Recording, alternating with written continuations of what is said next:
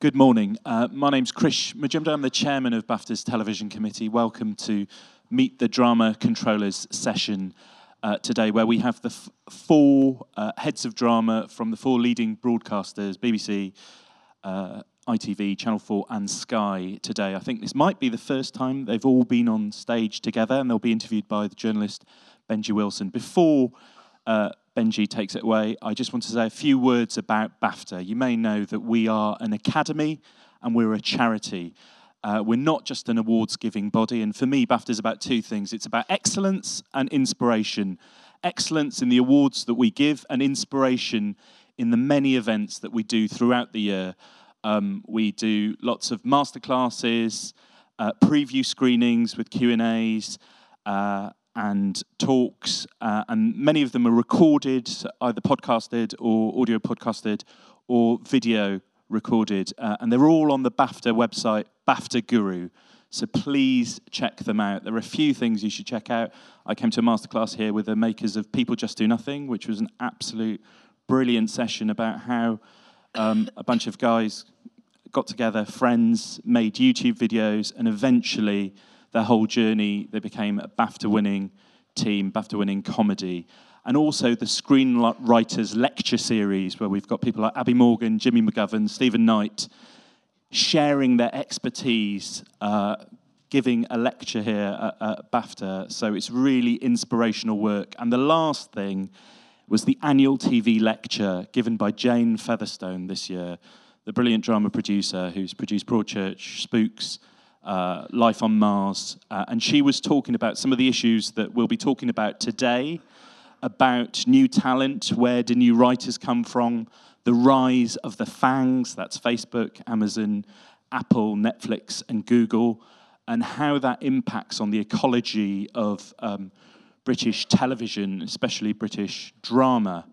Um, so please check out all that content. We've got lots of preview screenings coming up, including a Sky drama with Lennie James called Save Me. Uh, and I think next week, uh, 24 Hours in Police Custody, uh, Channel 4's documentary series. So um, check out the BAFTA website. And if you're not a member, please look at the website uh, and see uh, what experience you need to join. Uh, what I'd like to say is BAFTA is much more inclusive, and we want a much more diverse membership.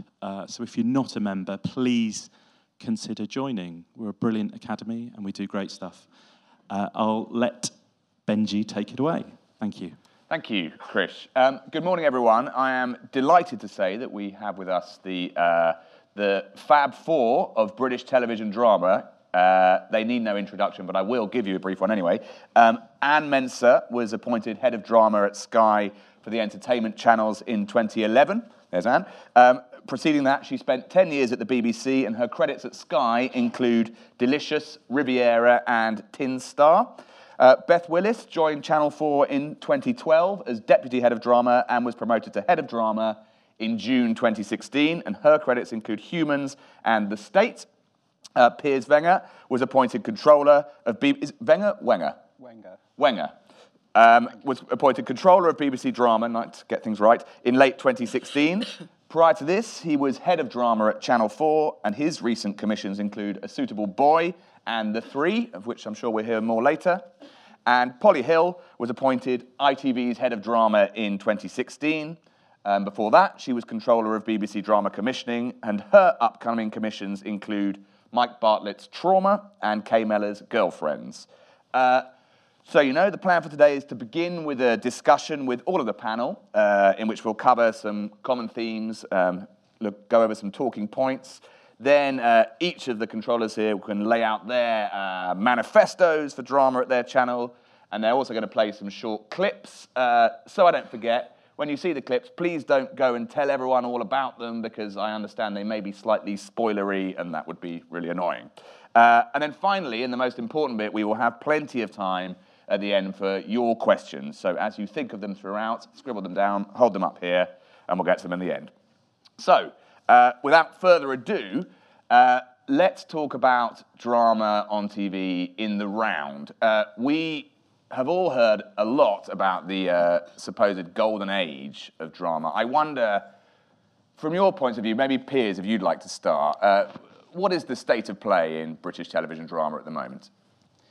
Um, I think it's a time of en- enormous opportunity. Um, and you know, there's there's so many buyers now. There's and there's so many opportunities for drama makers in in the UK that um, that yeah, there's there's a lot of opportunity and a lot of good work being made, and a you know, a really clear um, pathway for talent to grow up from you know from from uh, for writing dramas for channels like BBC Three and, and E4 through to writing for you know for the, for the for the big channels like BBC One and ITV and Sky. So, yeah, I think it's um, I think it's a good time because there's lots of opportunity. Is it uh, Polly? Does it? You've been commissioning for several channels some time. Does it feel like this really is boom time? Is it exciting doing your job? It's exciting because the more opportunities there are for producers and writers, the greater confidence there is, I think, in the industry. So what's really exciting now that wasn't the case when there was less opportunities for people is that, you know, there's just a greater, there's a sense that if you may, if you produce a good script, it will find a home somewhere. So there's not that sort of sense of if you, you know, as a broadcaster, that if this isn't right for you, because obviously you're making a judgment call on what's right for your channel, not always on whether or not a script's good. It's just, is this right for what we're trying to do? So that gives huge confidence, and you can feel writers and producers coming in, and it just raised the bar in terms of what we can all do, I think. And and do you feel that, uh, as Polly says, there's places for everything? It would appear these days. Does that mean there's too much sometimes that stuff can get lost, or is it harder to get stuff that people will see and talk about? Um, I was, it's, it's funny, people talk about television, there being too much television, but very rarely talk about there being too many books. So I sort of, I sort of think really great things will be found eventually. Um, I do think that what it does do is it means that the mediocre may get lost.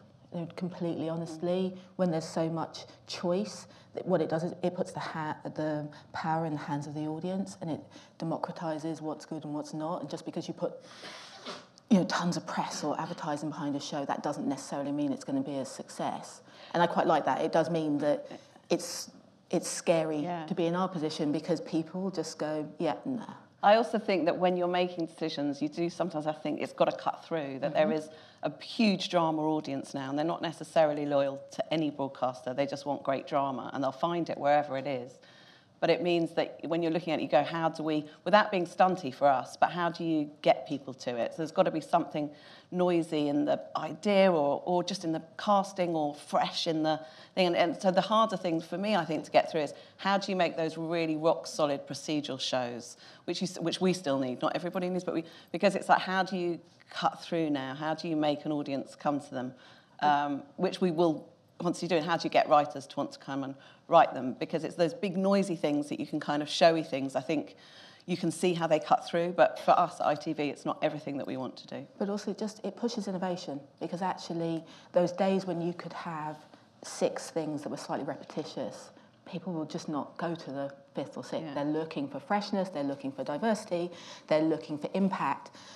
And people talk about noisiness as, and I know that's not what you're saying, is a bad thing, but actually I just think that people, audiences have really great taste and they just don't want to be bored. And so they're Yeah, looking- no, totally. and they're I looking think I think there is a there is a danger though that that that too much drama is conceptual, and mm-hmm. that and that and that there is you know I- I've I've sort of you know I've I felt myself do it. You kind of get really hooked in by a sort of sexy concept or conceit, but, but then you know is the is the content that comes behind it good enough? Is mm-hmm. the you know is the is the storytelling and the and the and the characterization? I think they, those are the things that I think hold an audience Yes. beyond the first episode. I think you can have a sexy concept and get lots of people turning up to the first episode, but I think unless the content behind it is really strong and and the you know the, the really good basics of good of, of good storytelling are there, that They that's, won't that's in a world where there is mm-hmm. so much choice. That's where I think you lose the audience. That's the biggest three. challenge for linear broadcasters is that we need people to come back week after week. Whereas obviously, if you're an SVOD platform, you know they, they will judge success on episode three. We have to judge it on episode one, really, and and that is a challenge. But it's you know it's a good challenge. That's part of our job to work out not only kind of how to bring an audience, but but but to kind of us and the producers to make sure that an audience stays. Um, it's just a new challenge. I do think the boom for drama really does mean there's a lot more opportunity for new talent, new writing talent, uh, variety of different kinds of ideas. I think people are much less set in their ways than they used to be about what works on their channel. And I think we've all been forced to really define who we are as broadcasters, who, you know, I know we are constantly at Channel 4 talking about what is the Channel 4 taste, what, you know, what is our identity, because having a point of difference uh, in a world where there are so many uh, channels now um, is really, really important. And is it an endlessly virtuous circle? Like, are viewers coming to see more innovative productions and therefore wanting even further innovative productions? Is the audience being, I I hate to say educated, that sounds paternalistic, but are, they, do they want more now, you find? It depends what you mean by innovative, because I always think people think innovative is six aliens dropping out the sky, but um, actually, innovative could be super quiet. Or you know, I'm a massive fan of Derry Girls that you guys had, and in some ways, that isn't shouty in a kind of aliensy way. It's just about heart and people and girls being funny at a particular time in history. So you sort of go, actually, sometimes when everybody's being really noisy, go quiet, and that's as innovative as the other way. So it's that there's so much. It's, just the bar, it does feel that the bar's really high. So whatever sort of show you're offering the audience, you have to make the best version of that show. And if you've made a right decision in terms of what that show is, and then you, you know, it's a long process and lots of people involved, but if you make something that, if you put a foot wrong now, it feels that actually there's something else that people can watch. And I always feel like in that first episode, the audience is almost saying, I've got so much to watch, mm-hmm. you've got to be really good mm. for, to me, for make me stay. And then if it is really good, they will stay. And the audience is smart and they only come to something that's really good, but you've got to get them there. And then, as Piers says, you've then got to be good enough to keep them there.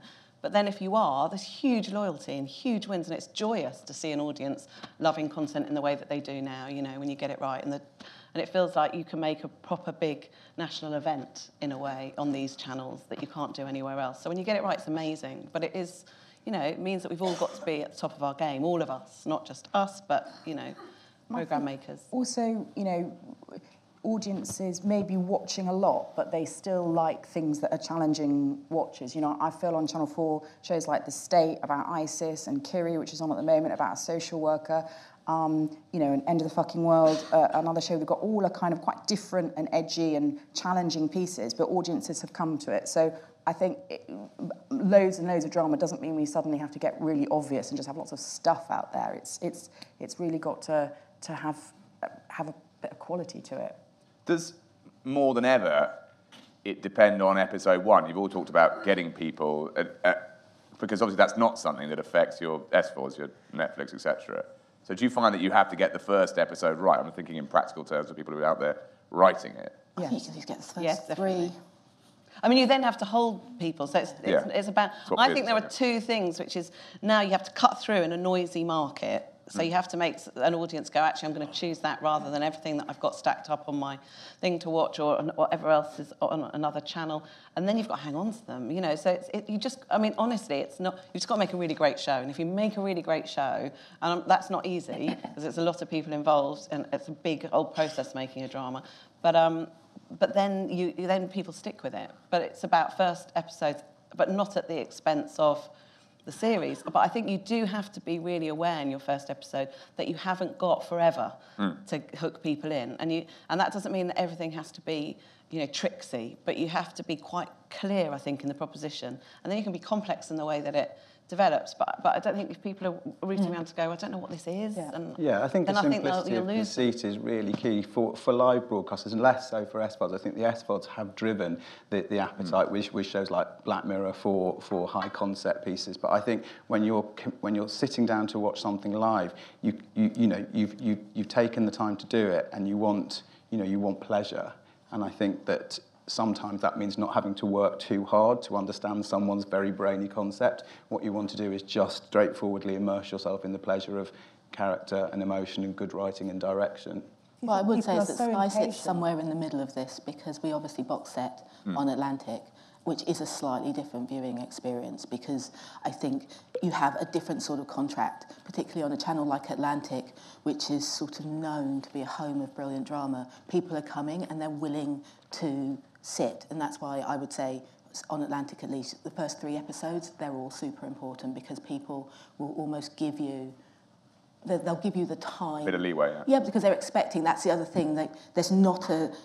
I think there used to be one audience experience on British television, and there isn't anymore. And actually, people come to view things in different ways. So you go to The Good Doctor on Sky Living for one particular experience. You go to, you know, Big Little Lies on Atlantic for another experience. So it's not. It's worth people remembering what channel they're going to end up on because it's not the same.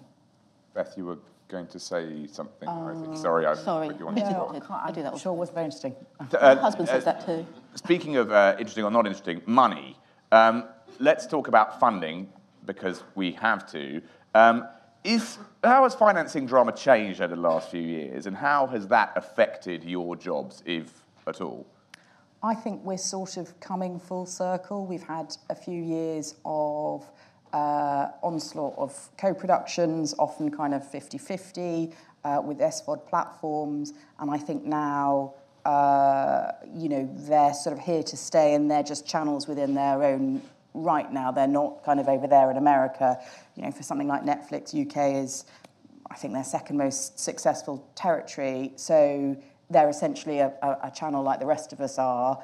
And so we will continue to do co-productions with them where the development fits and where we both mutually want to do that. But I think equally at Channel 4 we have a number of productions at the moment that we are co-financing with uh, distributors rather than Yeah. uh, other broadcasters, which is sort of, when I say the old-fashioned method, I mean like of three years ago, so it's not that old-fashioned.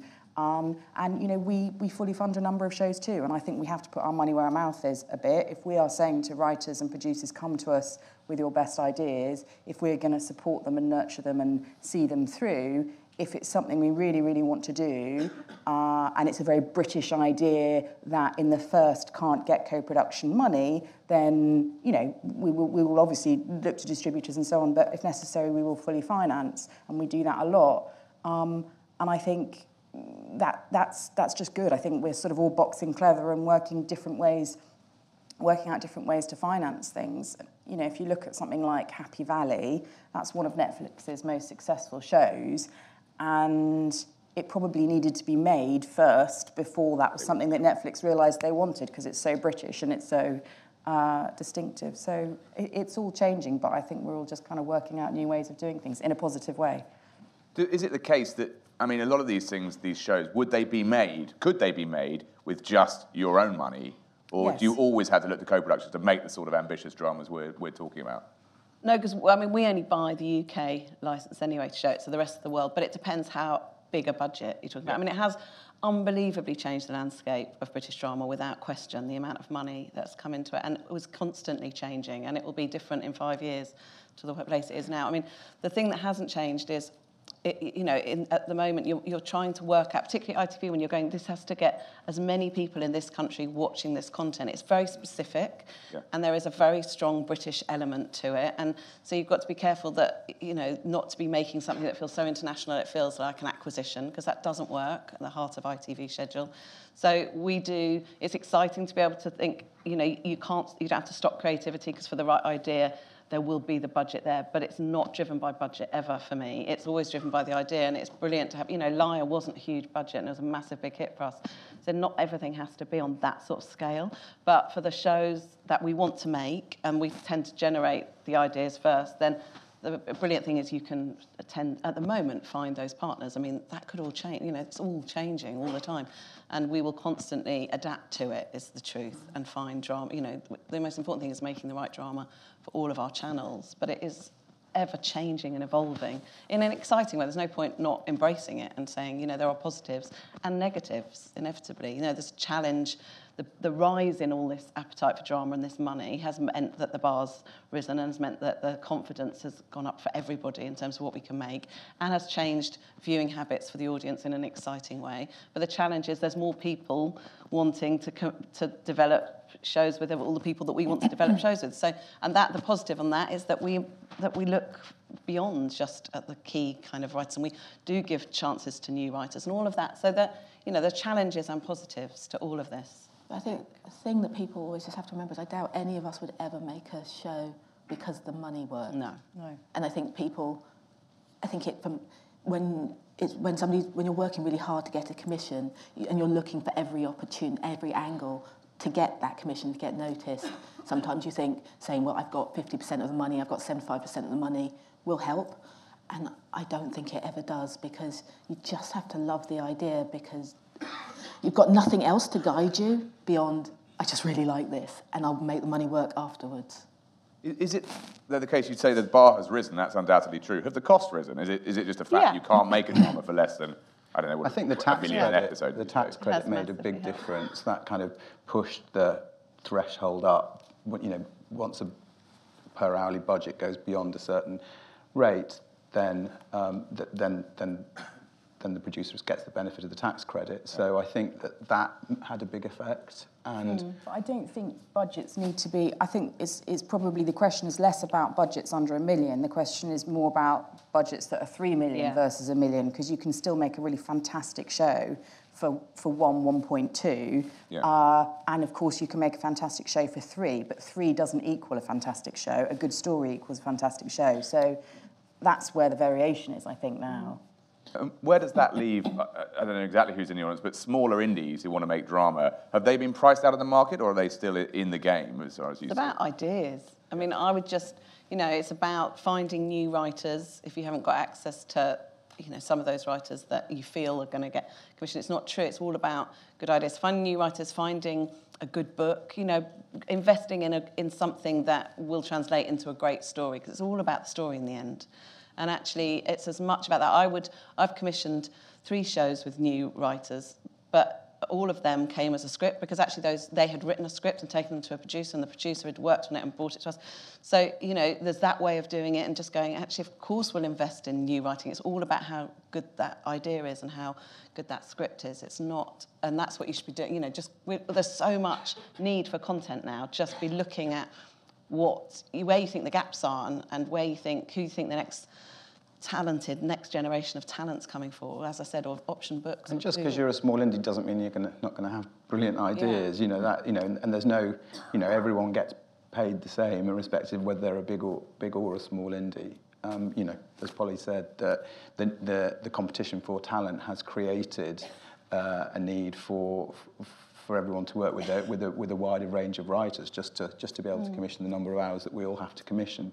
So I think there's actually more entry points than than there's ever been um, Right, for I do- indies of all sizes. I do think there's something about excellence and playing into your strengths because I don't necessarily think that every single person, you know, somebody who has never made a drama before, has never worked with hundreds of people in a massive crew or millions of pounds worth of risk, can just assume that they will get a commission just like that. I think that's always, I think it, that's sometimes not the way forward. I think you have to look at what you are brilliant at and maybe find people to complement your brilliance. So if you have a great idea but you've never made a three million pound drama, you probably need to find somebody who has, just so you can learn from them. Because, because you're just, you just need to increase your chances rather than thinking you can just go straight in at the top because the competition is so high, the standard is so amazing. You, you're daft if you think that that doesn't come at the cost of experience. People who make amazing dramas have been doing it for a really long time. And, I mean, that leads me on to talking about writing in general. There is undoubtedly a trend for a certain number of writers, who we, names we'll all know, seem to get a lot of stuff because they are brilliant. Where does that leave emerging writers and how they get a foot on the ladder for you guys?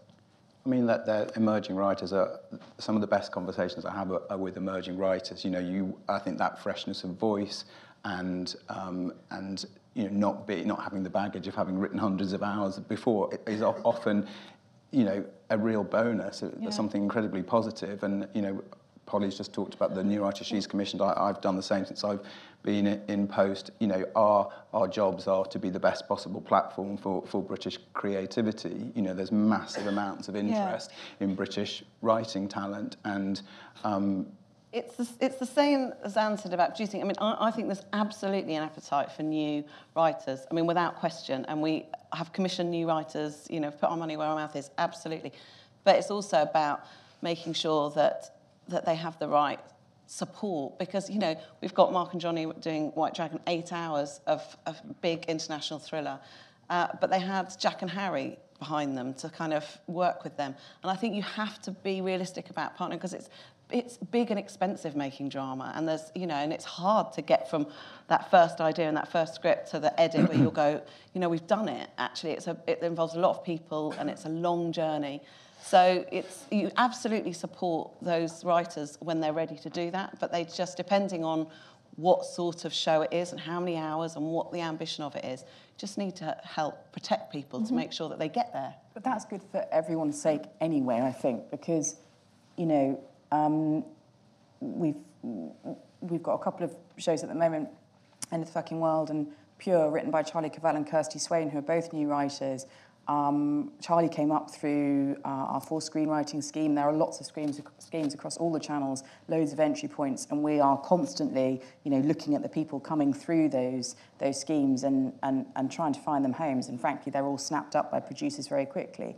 But in both those cases, it's Clerkenwell and Drama Republic. They're incredibly supportive producers. And I think that's really good for a new writer. I do think there is a bit of a problem at the moment that new writers are snapped up really quickly and agents will send them around town to every producer there is and they will all get lots of attention and they'll get flirted with and they'll get lots of treatments and ideas commissioned and then they sort of go oh my god what next? Mm. And potentially on a few occasions recently kind of burn out before they've really begun. So it's really important to kind of I think, as a new writer, sort of find your kind of lobster, really, and find your producer that is going to nurture you and look after you and be there to catch you because it is a big, scary, pressurized thing pulling off. You know, more often than, than it used to be, writers are writing whole series. So, writing six hours of eight hours of drama when you've never done it before, with the pressure of a schedule and that budget, is, is terrifying. So, it is important. To I also support. think if, if you're a young new writer, write, you know, is the thing. Is so we're doing another thing which I couldn't show because the clip was too long here with Sheridan Smith, which is very UK based and absolutely not big co-production. And it's say what it brilliant. is, it's you- funny. It's called Clean Break and it's by a brand new um, writer. And he had written a script and sent it to Jane Featherstone with a director that he was working with as an editor. And, it, and you know, and then she said, right, um, she did some work on it and then she sent it to me. But so that was a script, you know, sometimes you just go, I can do it, I want to do it, do it. And yes, someone will work with you and, and you know, and fine tune it, but just do it and send it out. But also, I, don't, I think we have to be really careful that we don't associate new with young, because there's mm. tons of writers that have got hours and hours under their belts, particularly on the long runners, that people that don't become the hot thing of the moment and actually have got the experience to do really interesting things. And sometimes I think that we define good in quite rigid ways and actually true diversity of voice is finding older writers women you know BAME just making sure that actually are the dramas that we make sound different. Um, and that comes from a complete diver- diversity in the way that you look at what new is because new might not be new in reality it might just be new to you. But then there are, there are lots of, we, we, we've mentioned briefly, there are lots of schemes um, for those sort of writers you're talking about. How do they catch a, or directors, how do they catch a break? How do they get But I think it's where we have, a, and the producers that we work with, and as, as a TV community, we have a real, um, we have a, we should be out there making sure that we talent scout properly, that we're not just going for whoever is the big shiny thing that we all hear about, but that we're going to all the festivals, that we're looking online. I think, you know, finding people through YouTube, finding little rehearsed readings, just being as broad as minded as possible in the ways that we work. But that's not necessarily us, it's actually probably our teams that we work. I think it's about a real commitment to range as well. I think it's, a, as Beth was saying, it's a big ask for a, an, a, an emerging writer to write eight hours of a big multi-million pound series. I think, you know, one of the things I've really tried to do in the last year is make sure that there are a range of opportunities, whether it's writing a half-hour, you know, comedy drama for BBC Two or, or writing a three-hour hard-hitting factual drama for BBC One or, or, or, or, a short-form series for BBC Three. I think you know there needs to be an ecosystem through which writers can develop, and I think the if there's if there's one potential downside to the influx of you know international money into into British drama, it's that there's a particular you know it's it's skewed the sector in in in, in one particular direction, which is big budget, high concept, genre. And you know, that's a broad generalization, but I think that is what the SVODs generally want. And they want returnable franchises. And I think that doesn't necessarily give you know emerging writers the space they need to develop organically. That, I mean, that links into the last question I have for you before we go to look at some of your clips, which is, in terms of what these writers are writing, does it have to have a sort of global appeal? Does it have, I mean, we've, you know, mm. White Dragon is international. The Three, which we're going to talk about, is also set around the world. McMafia is all over the place. Does, is that a necessary thing, or is there still a place for small Absolutely British stories? not. Absolutely not. I mean, you know, um, those are just three shows yeah, yeah. out of all of the hours of, of drama that, that we're making this year, and, and um, there are lots of examples um, of, of, of much smaller shows that aren't that aren't big and international that are, you know, that, that that respect the fact that so many brilliant writers in the UK come from a theatre background, and, and, and you know Duncan Macmillan writing trigonometry for BBC Two. That that you know he is a playwright who who was writing his first television series, and there are lots of examples like that of smaller shows. Nick Payne writing um, writing Wanderlust for BBC One. That there's there's lots of examples of, of smaller shows that are domestic, that aren't international, that that allow allow those writers to develop. but you could also voice. you can also have because also we have to. Be, so I, I always sound like I'm like fighting against polarisation, but you can also have really big shows that are all in the UK. Like, so you know, we're doing Curfew, which is a car race from London to Scotland. That's massive, but it's entirely British and it's got British sensibility underneath it. Or Bulletproof with Noel and Ashley, which is again entirely British in its sensibility, but a massive show. Because I think ultimately you're looking for shows that hook an audience and it goes, takes us right back to the beginning. Mm. Like if you do any one thing, the audience will just eventually just go, nah, it's boring. So you you're looking for innovation. So if everybody goes big and international, go big and British, or go small and British. But also, I think when you when you've got drama going out on multiple nights across the week, you don't want everything to feel the same. So it's really important that you don't have. Oh, that's oh, hang on. Weird. that you don't have lots of wrong. big international. Yeah, this is the bit where, where we all get turned into robots. Can we maybe not have. Thank you. Go on, Polly. Sorry. Well, it's just that I don't think you what you don't want on Sunday, Monday, Wednesday, whatever the days. You know, is lots of big international shows that feel the same. So what you want yeah. to do is mix it up, mm. and and it's and that's what I'm saying is that it comes from an idea that you feel feels right for your channel and your audience, and that there is then the money to do ones which feel bigger but also it's just as important, as I said, to do Liars, do Girlfriends, do Clean Break, all of which are very, very domestic and yeah. UK driven and absolutely different in tone. So it's not, the appetite is not about how do we get big international shows every night of the week, because I think audiences would be exhausted mm. by it actually. I'm bored. And, mm. Yeah, and actually if that's the thing you're chasing, it's the wrong thing to be chasing. We're chasing a story, not yeah. big.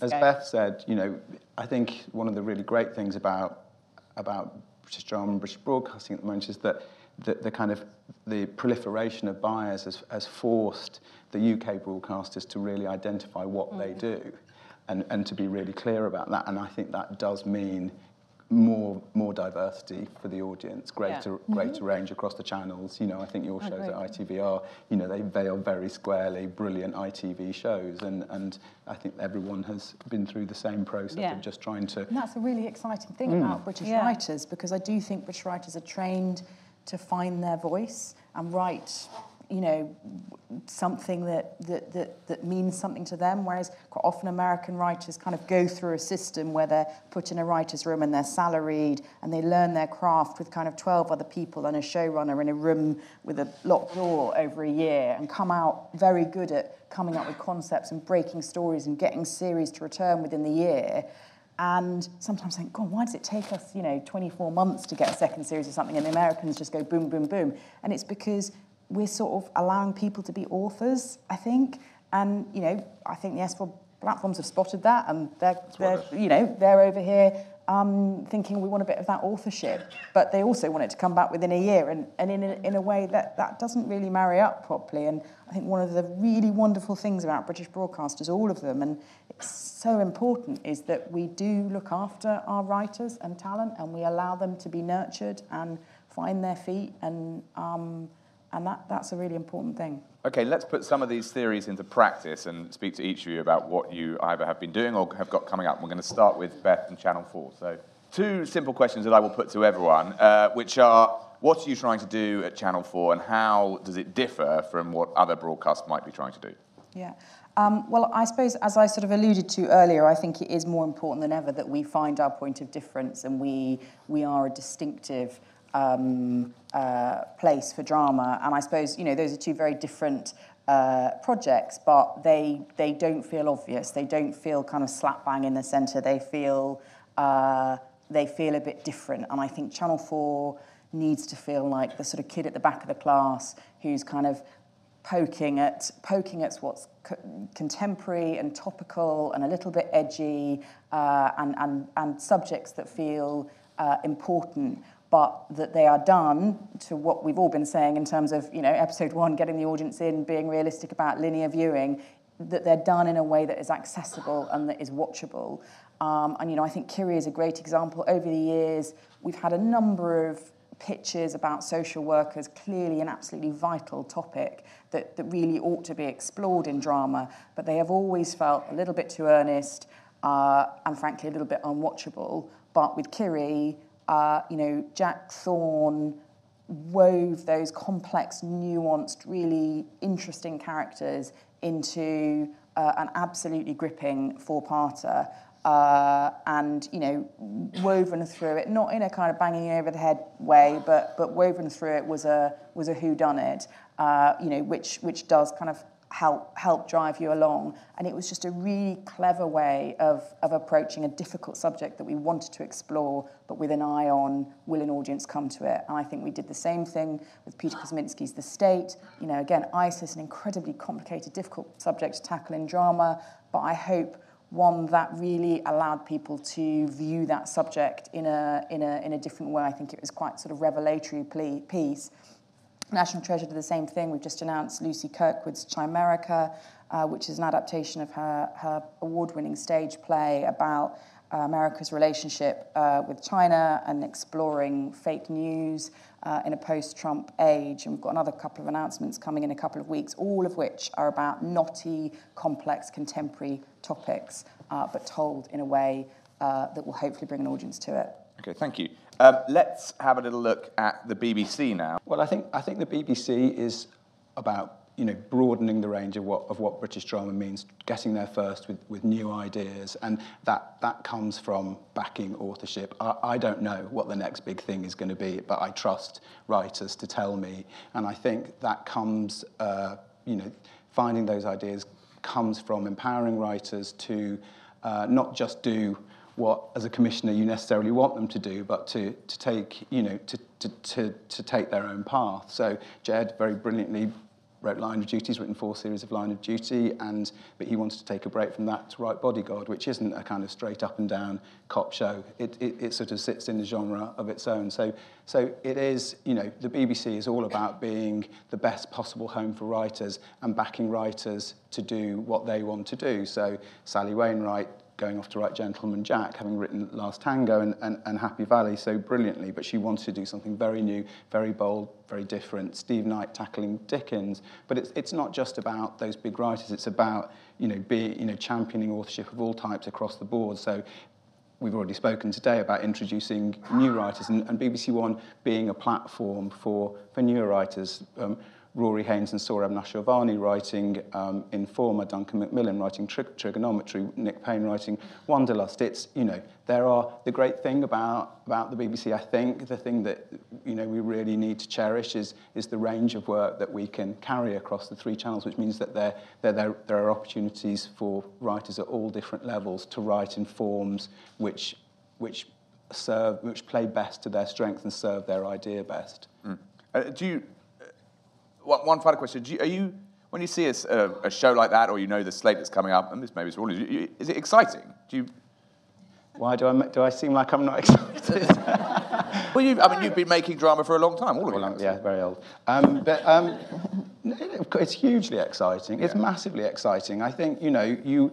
I think that you, I'm sure all of these guys say the same thing. You you are under pressure to yeah. to to to to, to spot a good idea and to, and, to, and to spot a brilliant new writer. So, so there is a certain amount of, you know, there's a certain amount of pressure that, come, that comes with the job, but it's a brilliant one. And, you never get bored of it. Story is a constantly elliptical, kind of shifting thing that you're always trying to, you know, you're always trying to get to the centre of. So, and that is the same whether you're script editing on a soap or, or whether you're doing one of our jobs. And that is the pleasure, and that's why you can, you can, you can do these jobs for a long time because because it's a constantly sort of shifting medium with a constantly shift of people, shifting uh, pool of talent working in it.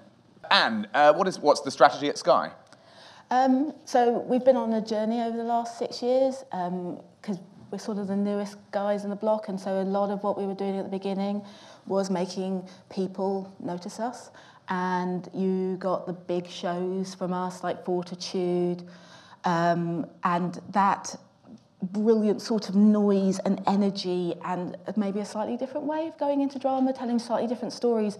And we're incredibly customer focused at Sky. So it was always about connecting with our customers and what they wanted to see. So it's a real entertainment foot forward.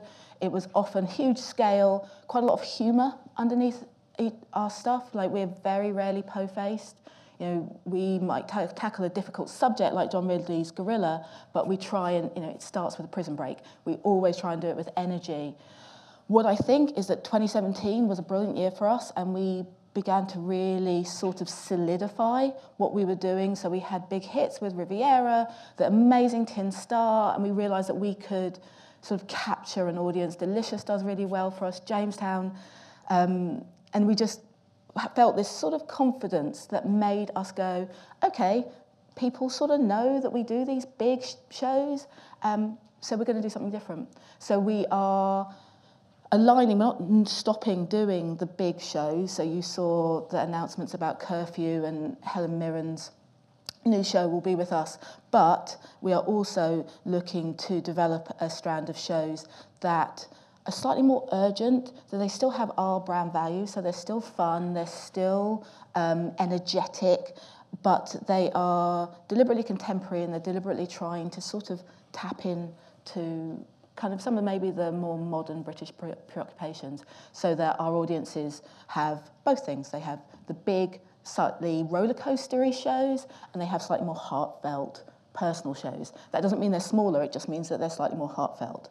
Um, the show that I've got a tiny clip of, I slightly had a sneaky two mm, clip. Very greedy. Short two clip thing um, is Save Me, just because I think that it's the first show that will come along that people will be surprised that we commissioned. It's not quite in the Made in Britain strand um, because we commissioned it a while ago. We, and we, as we've been talking about, we just commissioned it because we loved Lennie's script. I mean, I can't even begin to describe how brilliant Lennie James's script was, and then made by the incomparable World Productions and Simon Heath and Jess Sykes. But we made it because we loved it. We realised that actually it added something to our portfolio and our range that we feel confident enough to do now. So that's you know, and we're looking at lots of other things as well. We're looking at short form, we're looking at mobile, we're looking at VR. I mean, we're just we're we're just having fun. I think we sort of hit a moment where we went, all right, fuck it, let's have fun. Polly, before we uh, open things up to the audience, tell us uh, what you're trying to achieve at ITV and say how White Dragon fits into that. Well, ITV wants to be at the heart of popular culture. It's unashamedly mainstream. And so, in terms of drama, we're just constantly looking at what that means because it's ever changing. And it goes into the conversation that we're all having about there's a huge appetite for drama and a big audience for drama, but they're not broadcaster loyal. You know, they're they're consuming a lot. So, but it's changing that space. So for me, it's about looking at where the boundaries are and just how you reinvent and refresh and offer audiences something that's distinctive and different, but don't become niche and that's always the challenge is how do we stay mainstream how do we and i think that's a lot of a big emotion really, really helps. So with this, you know, brand new writers, it felt really exciting to take us into Hong Kong, but it was an emotional story. And the reason I loved it, it was, you know, a gripping story about a guy who goes out to Hong Kong to identify the body of his wife because she works partly here and partly there and discovers that she's got a whole other life there that he didn't know about. And then wonders whether you know, she was murdered and has to go on that journey. It's really emotional, personal journey. It's not about a big international thriller in that sense. It's a very, and that's what made it feel ITV for me. And I suppose if we were, if I was going to give, you know, it's one show can't define a channel. So it was just, you know, this was felt, this was ready to go and it was the right length. But if I could have done three shows that would sort of start to give the range, it was, you know, we're doing a big adaptation of Vanity Fair because it feels, Gwyn's scripts are hilarious and witty and irreverent and that sort of sense of, you know, doing an adaptation that, that feels um, that it's got something to say about modern life. It's a young girl in Becky Sharp who just wants to better herself, but there's wit and humour, um, and it feels joyous. Um, and then we're also doing Clean Break, which is a really hard tone to get right because it's funny and it's about Sheridan Smith, who's a cleaner who's got gambling issues, but it's not bleak, and she robs the banks to try and better herself, to try and save her, to try and hang on to her kids. And it's working girl, it's funny, it's again, so it's just, it's about finding that range constantly, but making things that feel entertaining, but without that being one note, because you can do something that's heart wrenching and tough. What you can't do is something that's unremittingly bleak or too pretentious or alienating. So for me, it's about finding something that can cut through in, and I don't think that's about it always being big and noisy, but cut through in a way that feels clear um, and makes you want to go, oh, I want to hear, I want to know more about that story. And then in the development of it, it can be complex and rich. But I think what we can't do is on ITV, because you really do have that first episode to hook them in, is be too overly complex that people just can't engage with it. You know, it can't be too rarefied and over there. It's got to grab you and hook you in. So for that, it's it, a lot of it's emotion, but it doesn't mean that everything has to be out, you know, um, so that's the exciting thing. I, I love it and I love that space. There's sort of nowhere to hide because it is about saying, we want everyone to watch it. We want as many people in the UK to watch our content as possible. But we also know that's really hard and we don't always get it right. So it's just, but, but, we're, but we're not deliberately trying to make something that feels niche and put it at the heart of ITV to try and do something brave. We're trying to be aware that people, that, that what you could do on that platform has changed significantly and we're trying to um, respond to that. Okay, thank you. Uh, let's get some questions. There are microphones float, well, not literally floating, but they are around. And if you are a journalist, would you want to say where you're from? Uh, right, stick your hand up and don't all go at once. Yes, there's a gentleman there.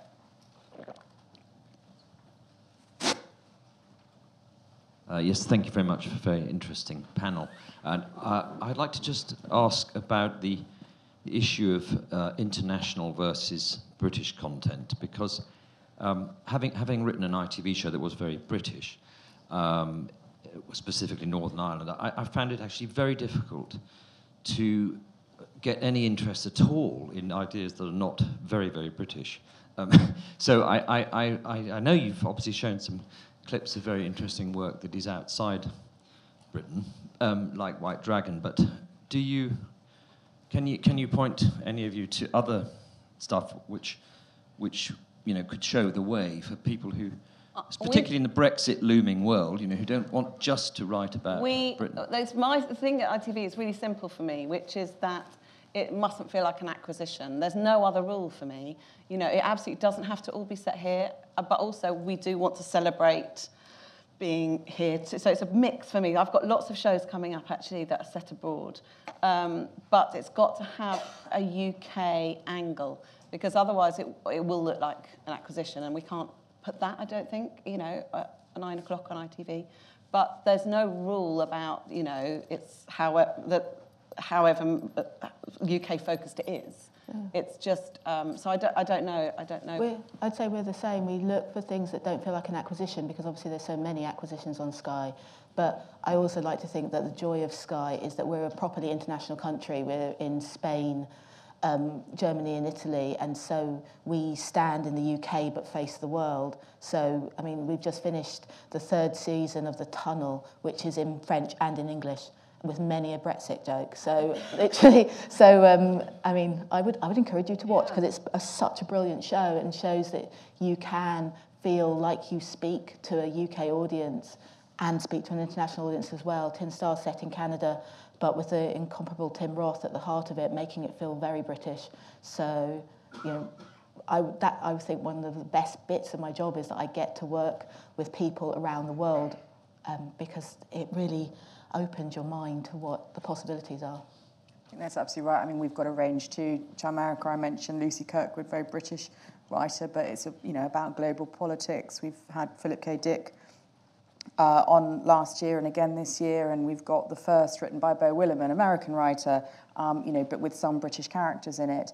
Um, so, you know, we will constantly tackle global issues, but I, I, I do think that Polly's right that having something sort of British in the mix that stops it feeling like an acquisition is, is quite key because, you know, frankly, if we're paying a top tariff for that, then, you know, why are we doing that? Because, you know, we don't want it to feel like an acquisition. We want it to feel like a Channel 4 drama. That doesn't always mean, I don't think they have to be British characters, though, for, it, for it not to feel like an acquisition. I think McMafia is an example of, you know, a series where most of the characters are Russian, the, but it's the family at the centre of that series that I think you really fall in love with. Um, and that, you know, I think that the sort of authorship um, that the way that British writers write is so good at cracking into character that that it's perfectly feasible to have a series that's set outside the UK with non-British characters, and for it still to feel like there is enough of a there's enough Britishness there for it not to feel like an acquisition.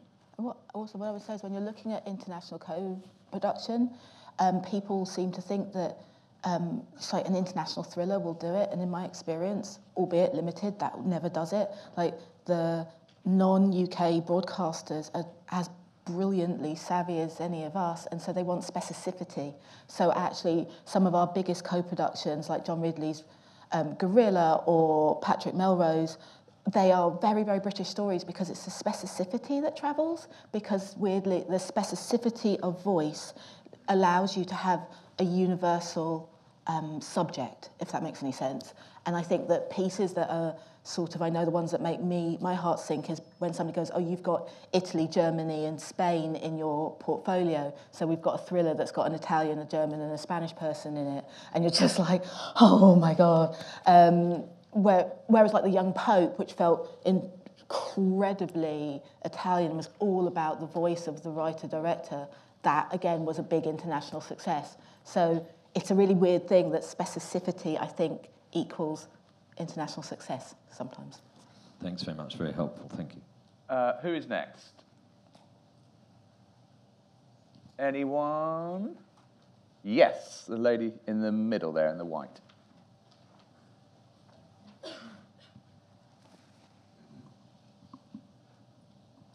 Hi. Um, there was a lot of noise about a year ago about diverse hiring uh, directors specifically. It'd be really interesting to hear how you guys have been finding. I know there's a lot of efforts to address that, but how you've been finding that. I think it's an ongoing, isn't it? I mean, diversity is an incredibly important on screen in terms of the story choices that we make, in terms of on screen talent and off screen talent. And it's, you know, something that we're all in together, you know, particularly in terms of off screen and crews. I mean, I think it's a big, big conversation about how we shift um, the nature of our industry. Um, and we're constantly, I mean, I don't know that schemes is always the best way to do that. I just think, you know, we're looking at how do we bring people in? How do we change? How, you know, how do we make more diversity a really kind of important part of the next generation? Of have you got a sense of what, what the route to do that might be? Or? Well, we're constantly having conversations um, and how we how we encourage, and obviously in terms of who's actually there and working, that's one thing, but also how we change the nature of it. So we're looking at, you know, it was really interesting on Clean Break. Jane Featherstone said, "I want diversity." to be in each of our teams. So, you know, it comes from all of us. I want to make sure that we're proactively looking at how we start to shift every, so I want every team. And, and things like that make a big difference. But it's also in terms of channels, we're looking at how we kind of can go to, how we can encourage people to come into the industry through different means. So you're using our returning soaps are obviously a really good way into doing that. Um, I think I think on-screen diversity, the, the, the picture has improved, but I think behind the camera, it's still a huge problem. Mm. You know, there, there, there, there are a number of projects where we've specifically been trying to find a, non, a non-white director because they've been non, you know, non-white, non-UK set stories and found it incredibly difficult and decided, just, you know, made a tough decision not to make those projects until we can find BAME directors. And, you know, there are, there are, there are schemes and strands within the BBC. The work that Anne Edyvean does in the BBC Writers Room is incredibly focused, you know, on, on developing BAME writing and directing talent. Um, and you know we, we're constantly looking to film schools, the NFTS, to, to try and find the, the, the next generation of writers and, and directors, or, or a generation, because there hasn't been, you know, the, the, the, the track record has not been, been good up to this point. But um, I think there's just so much more to do, particularly with Mm. directors. Because I think, we're, we're, I mean, I, you know, Pure, a new show that's written by a new writer, has got a BAME director who is new, kicking it off, and he's really authoring the whole show, and that's incredibly exciting. Um, you know, we've got female writers, uh, female directors, and, and BAME directors cropping up in things like Ackley Bridge uh, and Humans. Uh, so I feel like it is it is changing, but definitely uh, the job is by no means finished yet. Um, but I think it's something that there is much more awareness of, and I think it's being kind of turbocharged by everyone, producers and broadcasters. Thank goodness. I mean, at Sky, we have really clear targets. So we have, we have, um, if we have a, um, a multi-writer project, um, 10% of the writers in the room have to be a BME. Um, our, our heads of department, um, again, we have to have in really clearly named, this is all on our website, clearly named um, heads. One of them at least has to be a BME, and um, the same with a 20% on-screen target. And I think the reason being is Stuart Murphy started that, it goes across all of our genres, and I just think that you have to just do it. And we fail a lot. I'm not saying that we are perfect, but what I can say is that every single time we launch a show, we have a really difficult conversation where we say, okay, where are your pe- where are your people that meet our targets? And if you haven't got those people, what are you doing about it? Because if you don't have an answer to that, we're not doing it. And it's super sim- I mean, it's not simple, and it needs everybody, but unless you change it at the top, it filters down. Mm. Do you know, like I yeah, I just think, and we have um, we have a, a table read once a month, and we and Cameron's on the BAFTA Elevate scheme, and we are not perfect, but we are trying our best. But I do think it is about being um, almost aggressive about it for the people that are in the industry now. Does that make sense? And not wait for a whole bunch of mythical people to arrive.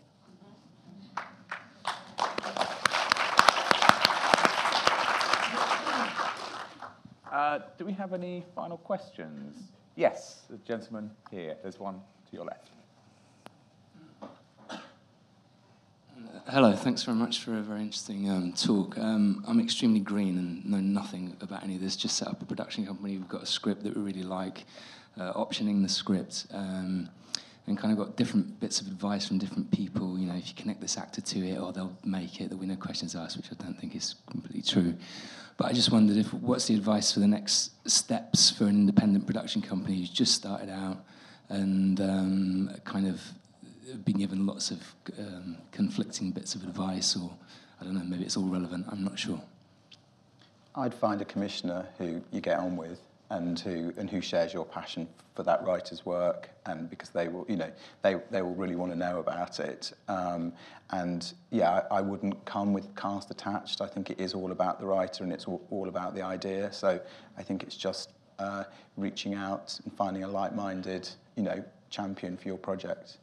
And if you feel that, um, you know, it is proving difficult to get a foothold in that way, if you, I don't know how green you are, but if you're completely green, you know, what these guys were saying earlier is a really good point. There are a lot of examples over the last couple of years of, of newer production companies teaming up with more experienced drama producers to do their first show. You do it as an, an, in association with, you get it made, you kind of you know, you get a bit of a runway up towards your next gig, which you're then going to fly and do yourself. Uh, but it is a good way to get the broadcasters to go, okay, we can we can place a bet, we can place millions of pounds on this in the, on this producer. They've got the right writer, they've got the right idea. We just need to make sure that they've got kind of someone holding their hand the first time round.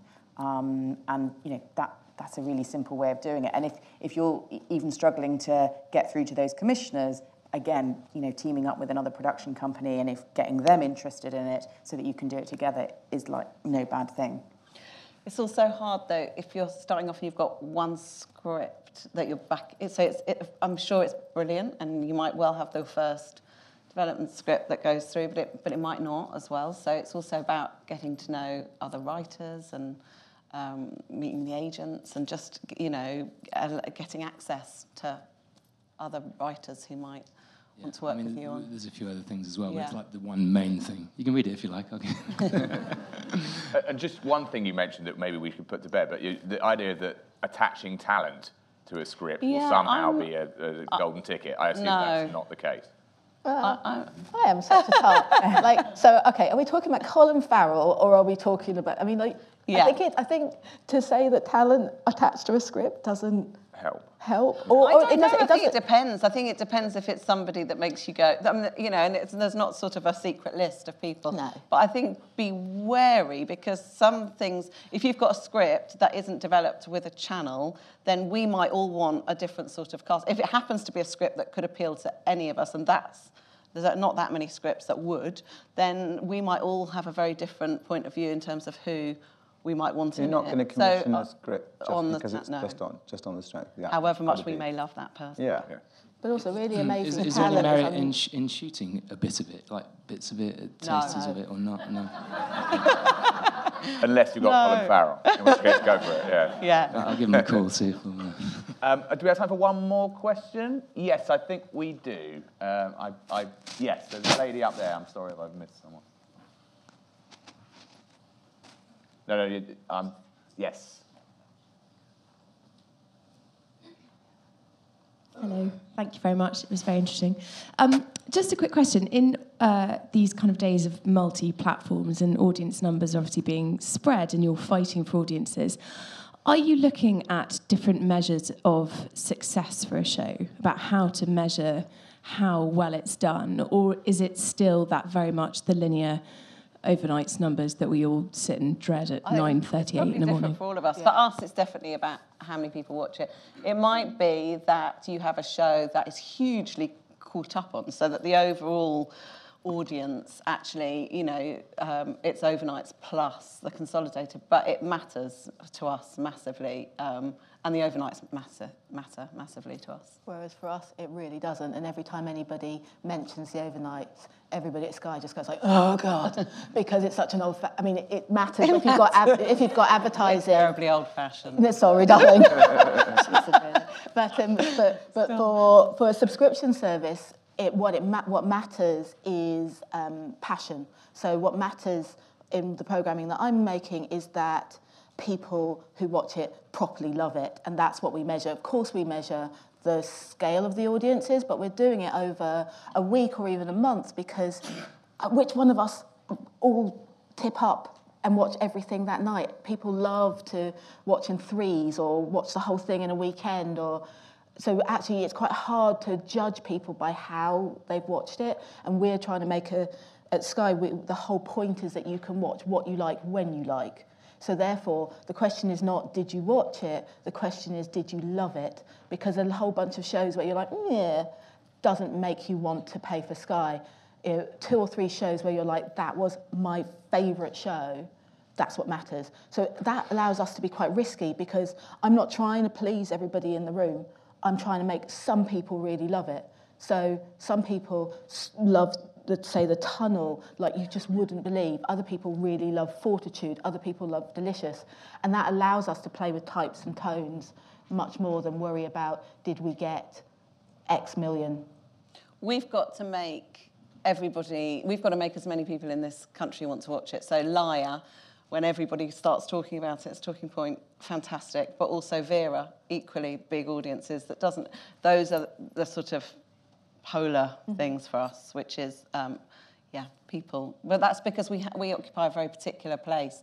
You want all of the channels um, doing a different thing, but we still talk to the UK in a very big way. And Beth, Piers, what, what are your measures A for real success? variety for us. You know, um, for us, it's drama is a kind of brand-defining thing at Channel Four. So there are some shows that feel utterly iconic that may not have got a huge um, audience in terms of overnights, but um, that you know people talked about and kind of felt that shows represented the channel for for for a long time, uh, and also the specificity of audience. Again, you know, something like Ackley Bridge did uh, something like three times the slot average for young people. That's really good for us because obviously we're an advertiser-funded uh, organisation. So if advertisers know that we can get that specific an audience, uh, then that's as valuable to them as a massive overnight. Having said that, obviously, if I wake up in the morning and there's big overnights, it's, it's a nice day, you know.